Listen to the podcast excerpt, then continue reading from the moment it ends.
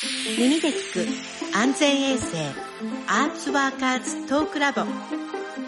この番組は芸術芸能業界で働く人たちの環境を改善するために日々努力している人たちをお迎えしお話を聞くポッドキャスト番組です。日本芸能従事者協会の代表理事で俳優の森崎めがナビゲーターを務めます。番組を通して安全衛生意識の普及を目指しますえ皆さんこんにちはえ今日はえー、映画やドラマで活躍しているスタッフさんのスタッフマネージャーをしていらっしゃいます、えー、近藤かな子さんをお招きしています、えー、近藤さんは元助監督でいらっしゃいます。近藤さん、こんにちは。こんにちは。いつもお世話になっております。はい、よろしくお願いします。えー、近藤さん、あの、面白いお肩書きなんですが、このスタッフマネージャーというのは一体何でしょうか？そうですね。今私は、あの、俳優さんのマネージャーみたいな、マネージャーっていうと俳優さんのマネージャーをイメージされることが多いと思うんですけれども、まあ映像とか映画の撮影現場で働いているカメラマンですとか、あと脚本家監督の、あの、マネージャーっていうのをやっています。まあ、具体的に仕事の内容としては、あの、スケジュールの調整だったりとか、まあ、ギャランティーの交渉ですね。ご本人フリーランスでされている方の交渉等をやったり、あとはその契約書のこととかのやり取りの事務的なことをやったりっていうのを、まあ、あの、代理としてやってる感じです。おいいですね。いえ、あの、結構地味なです。なんかあの、まあ、やっぱりスタッフの方、実際自分のお金の話とかを一緒に働くプロデューサーとこうやり合うのって、すごくちょっと心苦しいところとかって強く出れなかったりすることもあるんですけども、やっぱりそのきちんとした、あの、まあ仕事に対する報酬をいただくっていうところで、まあ代理であのお話しする方が、あの気が楽だったりするっていうのとか、あとそのやっぱりフリーランスで働いてる人って、キャリア形成を全部一人で抱えないといけないんですよね。あの会社と違って役職がこう上がっていくのが見えるわけではなくて、それもいつかわからないっていうようなところで、あの、仕事に関してじゃあ次の仕事はこういうのをやろうとか、あとちょっとここはお休みしたいとか、そういうことをこう普段からこう相談し合える相手としても、まあマネージャーの存在っていうのがあると、まあフリーランス心強いかなっていうのは、あの、役割としては感じています。確かに。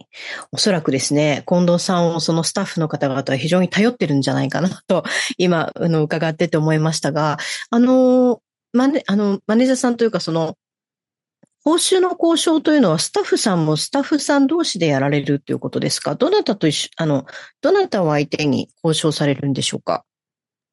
そうですね。映画とかドラマのまあ撮影のまあスタッフっていうのはみんなフリーで、えっと、一人一人が個人事業主っていう形なんですけれども、作品ごとにその作品のお金を管理している担当のプロデューサー、まあ、ラインプロデューサーと呼んだり、まあ、普通にプロデューサーと呼ぶこともあるんですけど、そうしたあの、立場の方に、まあ、今回の仕事はいつからいつまでで、あの、お金を、は、あの、月いくらとか週いくらとか一日いくらとか、その都度こう違うんですけども、あの、交渉するっていう形ですね。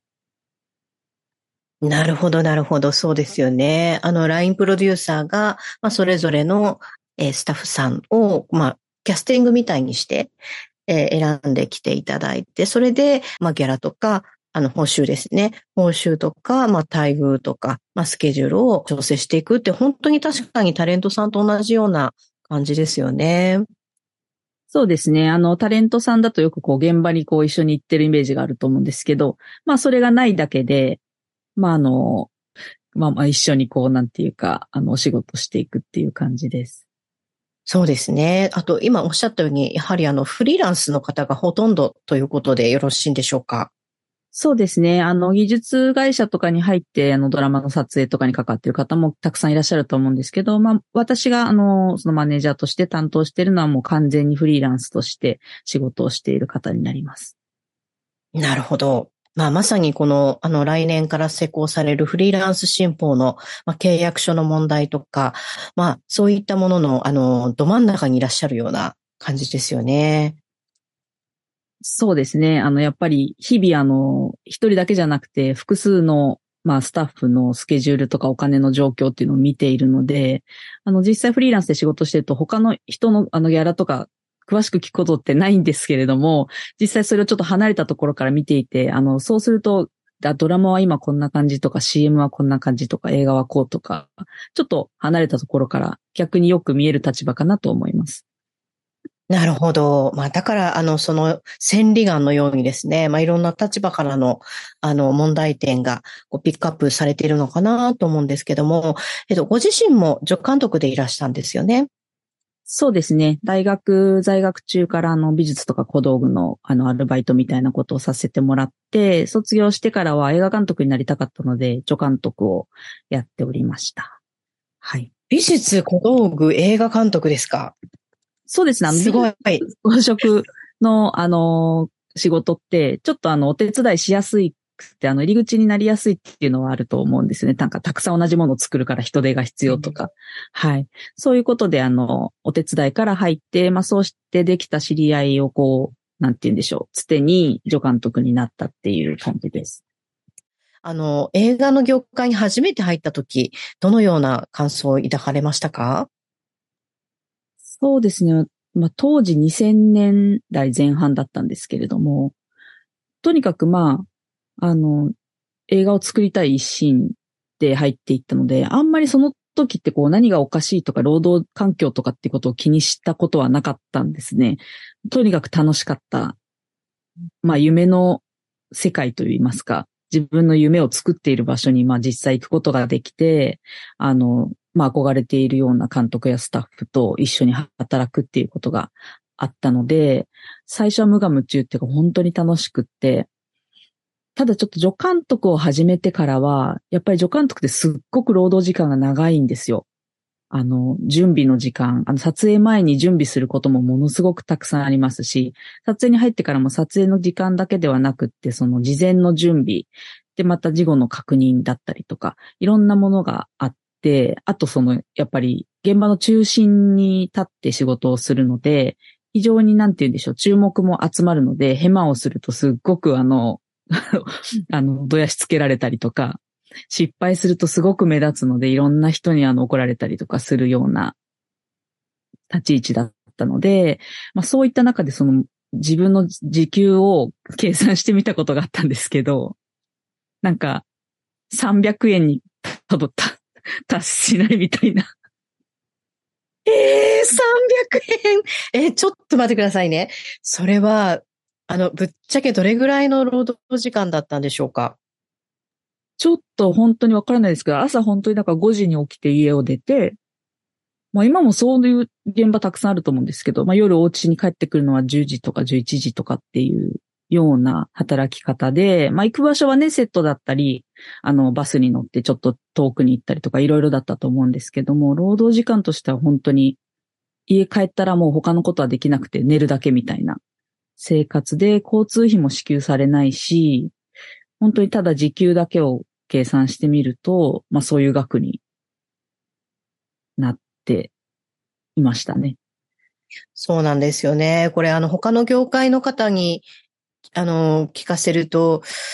ちょっと異常と言われるんですけども、まあ我々にとっては、まあごく普通かなっていう感じにどうしても思ってしまうんですよね。そうなんですよね。あの、そもそもがその最初からそういう感じで始まっていくと、あの、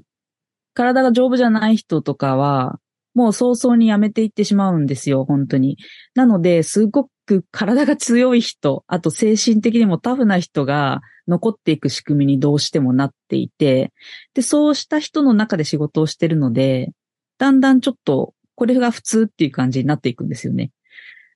うん。まあ、そういうことに、やっぱり助監督になってしばらくしてから気づいたっていうことはありました。そうですよね。こう、あの、毎回フリーランスを雇われているから、まあ、誰がいなくなったかとか気がつきにくいですし、まあ、誰が残ってるかってもう1年2年しないと、あ、そういえばあの人どこ行っちゃったかなみたいな。まあ、そういう感じでしかないから、まあ、本当におっしゃる通り、こう、強い人しか残ってないというふうな、あの、現場だと思うんですけど、さっき、あの、おっしゃっていた、あの、ヘマをすると怒られるっていうのは、どんな怒られ方ですか？そうですね。あの、当時、助監督の女性も少し増えてきた時期で、まあ当時言われたのはあれですね。いいよな、女はなんか殴られなくてとかって 言われたこともありました。それぐらいまああの手が出る足が出るみたいなことは、まあそれぐらい、まあ2000年代までの間、1990年代ぐらいまでは多分当然のような感じだったんだろうなっていうのは肌身で感じてました。で、実際私がなんか叩かれたりとか、蹴られたりとか、そういうことはなかったですけど、まあ目にしたことはあります。自分が、まあ、うん。そうですよね。うん、まあ手が出る、足が出る、いろんなところに出るっていう感じだと思うんですけど。うん、まあ、ね、ええー、半分冗談だったりもするんだけど、やっぱりこう感情的になってたりすると、ちょっとシャレにならない怒られる方とか怒り方っていうのは見かけますよね。で、まあ、それで自分もこう目撃してうって思ったとしても、まあ、それを咎められるような状況ではないっていうか、まあ、どんどんその作品を作ることっていうのは進行していってしまって、こう止めることは許されないので、で、終わったらもう疲れ切っていて、すべてのことをもう忘れ去っているというような感じで、やっぱり私もあの、当時のことを考えると、まあ、ああいうことができたんじゃないかなって思うこともありましたけど、うん、まあ難しかったかなと思います。まあそういうことはあれですね。私はあの、子供を産んで、あの、助監督を辞めたんですけれども、子供を産むと今度は子供を持つ人たちの世界に初めて入っていって、まあママ友、いわゆるママ友ですけども、いろんな仕事をしてきた人が、あの子供が同い年っていうだけの共通点で知り合うことになるんですね。そこで初めて私はその映画以外の世界で仕事をしてきた人と出会うことになったんですけど、そこでちょっと、あれ？ちょっと尋常じゃないところで働いてたなっていうことに気づきました。どうでしたか？その、なんか、カルチャーギャップというか、その世界は。そうですね。あの、面白かったんですけど、なんか助監督っていろんな職業のことを仕事で調べるんですよね。撮影に入ると。でそれがすごく楽しかったので、なんかそれの延長線上みたいな感じですごく楽しく、あの、いろんな、あ、面白いいろんな仕事があるんだと思って聞いてたんですけど、でもやっぱりその一番おかしいのはやっぱ長時間労働で、はい。で、私は夫も映画の現場で働いているので、もう夫が撮影に入ってしまうと、完全にもう子供、子育て育児っていうのはもう全振りと言いますか、1ヶ月2ヶ月はもういないのが当たり前っていうような感じで、その時は暮らしていたので、子供が小さい頃ですね。そうするとやっぱあの、非常にそうじゃない家庭のことって羨ましくって、うん。まあ同じようにね、単身赴任だったりとかいろんな状況のお家があるんですけど、すごくそれがしんどいなっていうのは感じましたね。そうですよね。ちょっとこう、めったに普通の企業でもう1ヶ月、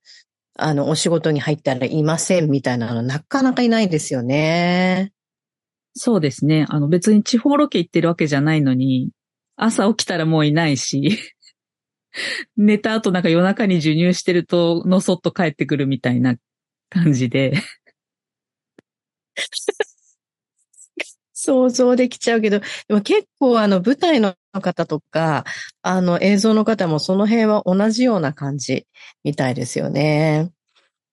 そうですね。やっぱりフリーランスでどうしてもその、まあ、労働基準法じゃないですけど、時間の規制だったりとか、こう、定時みたいな概念がそもそもないので、うん。そうなん。ですよね。あの、フリーランスって言っても本当に様々で、まあ、いわゆるその一般的な自由に働けるとか、まあ、自由にスキルアップできるとか、まあ、それはちょっと我々の業界ではあん。まりなくって、本当にあの、もうあの、まあ、楽日とかいう、あ千秋楽、最後の日とか、まあ、もしくは、あの、マックが上がる日、まあ、もしくは撮影で言うと、そのクランクインとか、クランクアップに向かって、みん。なでこう、もう死に物狂いで頑張っていくっていう、そういう世界ですよね。そうですね。なんかそれが楽しいところでもあって、非常にあの、アドレナリンが出てる、出っ放しみたいな働き方っていうか、その撮影期間中っていうのはもう常にハイな状態。ものすごい状態で他のことは全て無視して、あの、仕事に集中しているというような働き方で、達成感だったりとか、その仕事がうまくいった時のもう高揚感っていうのはすごいものがあるんですけども、あの、山場みたいなすごい大変な撮影をみんなで乗り越えたりとかすると、やっぱりその面白さってちょっと中毒性があるから、長時間労働だったりとか契約書がないとかなんか安い、お金が安いとか、全部吹っ飛んじゃうんですよね。ちょっとあの非常に罪な、罪なところだなと思います。そうですよね。まあ、あの、片やまあやりがい搾取なのかもしれないけど、このやりがいというか、しかもそれがこう作品になって、やはりあのな、自分の名前がクレジットされて、この作品に参加したんだっていう、まあそういうのも歴史に残るわけですし、もう、これはやっぱりこうやめられないというか、あの、もう後々まで自分の宝というか、まあ自分の子供みたいなものですよね。そうですね。まさにおっしゃる通りで、すごくやっぱりこうかけがえのない一本一本が大切っていうふうにやっぱ皆さん、そういうふうに思える人がやっぱり残って仕事をしていってるので、私もやっぱ大事に今でも台本取ってありますし、台本は捨てられないですよね。そうですね。まだそれだけあの非常にやっぱり魅力的な仕事だっていうことは確かですね。うん。まあ、ただ、えーまあ、そこを作家手にとって、あの、やりがい搾取するように、やっぱり賃金が安すぎるとか、それはやっぱりよろしくないと思うんですよね。やっぱりそれで、その仕事でやっぱり食べていって生活して、あの、家族を持って、そして次世代の方に受け継いでいくって、それができるような、あの、体制には持っていかないといけないんじゃないかなと、私は思うんですけども、近藤さん、その辺お考えになったことありますか？そうですね。あの、もうおっしゃる通りで、思いっきりやっぱりあの、更新が育っていない状況が続いています。あの、とにかくスタッフの取り合いというか、若いスタッフが、あの、やっぱり長期間の映画の撮影よりも広告とか CM の方の撮影の仕事がいいって言って言ってしまったりとかですね。あの、今は本当に人手不足になってますし、単純にまあ私はやっぱりその自分がこう年を取ってくると、こうライフステージの変化にやっぱり適応してない非常に男性中心的な働き方のこう形がびっちり作られててそれが変えられない。うん、どういうふうに変えていいかも分かっていないし、そんな余裕がないままどんどん進んじゃうっていうところで、まあ問題点はとこう山積してるかなと思います。まあ、この状況の中で、その、まあ、過重労働を防止するために、あの、おそらく近藤さんが今やってらっしゃるスタッフマネージメントっていうのは役立ってるんじゃないかなと思いますけども、今近藤さんがや、あの、やられている中で、こういうことが過重労働の防止になるかなとか、そういうことってありますか？そうですね。あの、ま、マネージャーが入ることで、あの、一気に現場のその予算が増えたりはしないので、あの、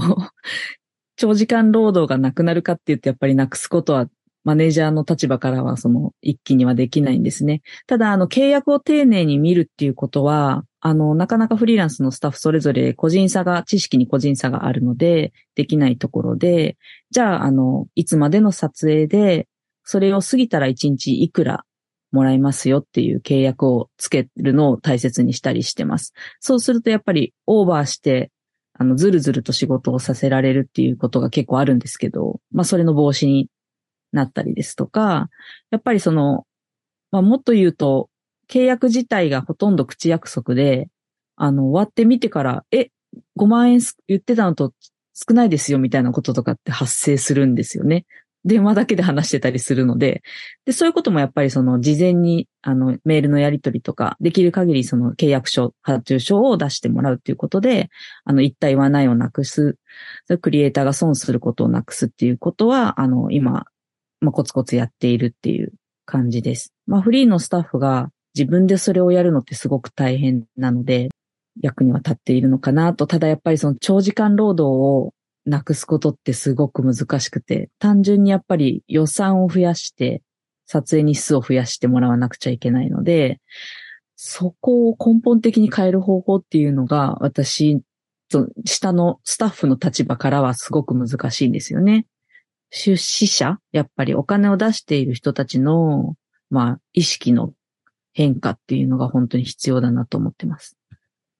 なるほど、なるほど。でもやっぱりおっしゃる通り、その、契約書を結んでる人が増えていくと、まあ、簡単にその口約束で、あの、長いえ長期間の労働ばかりを増やしたりとか、まあ、あと報酬を適当にしてしまうとか、そういう、こう、隙がなくなってくるっていうことでは、あの、かなり全体的な過重労働の防止に少しずつ役立ってるんじゃないかなと、今伺っていて思いました。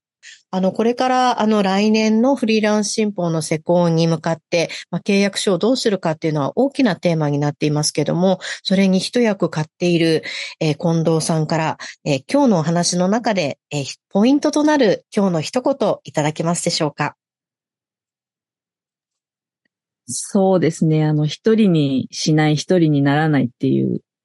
ことでしょうか。やっぱりフリーランスで働いていて、あの、横のつながりがうまく作れなかったり、どうしても指定関係の中だけにいることが多くなる人が多いんですけども、あの、そういった不安とか悩みもそうですし、仕事上の困ったこととかを話せる場所や相手が、ちょっと足りてなかったのかなって思うことがあります。映像業界を見ていると。足りないですしね。やっぱりあの、ほんのちょっとのことなんですよ。そこが一番大切ですよね。はい。あの、そんな、あの、素晴らしい、えー、まあ、小さなお仕事とおっしゃいますけれども、非常に、あの、大きな一役を買っていると思います。えー、近藤さん、どうもありがとうございました。ありがとうございました。えー、近藤さんとのお話は次回にも続きます。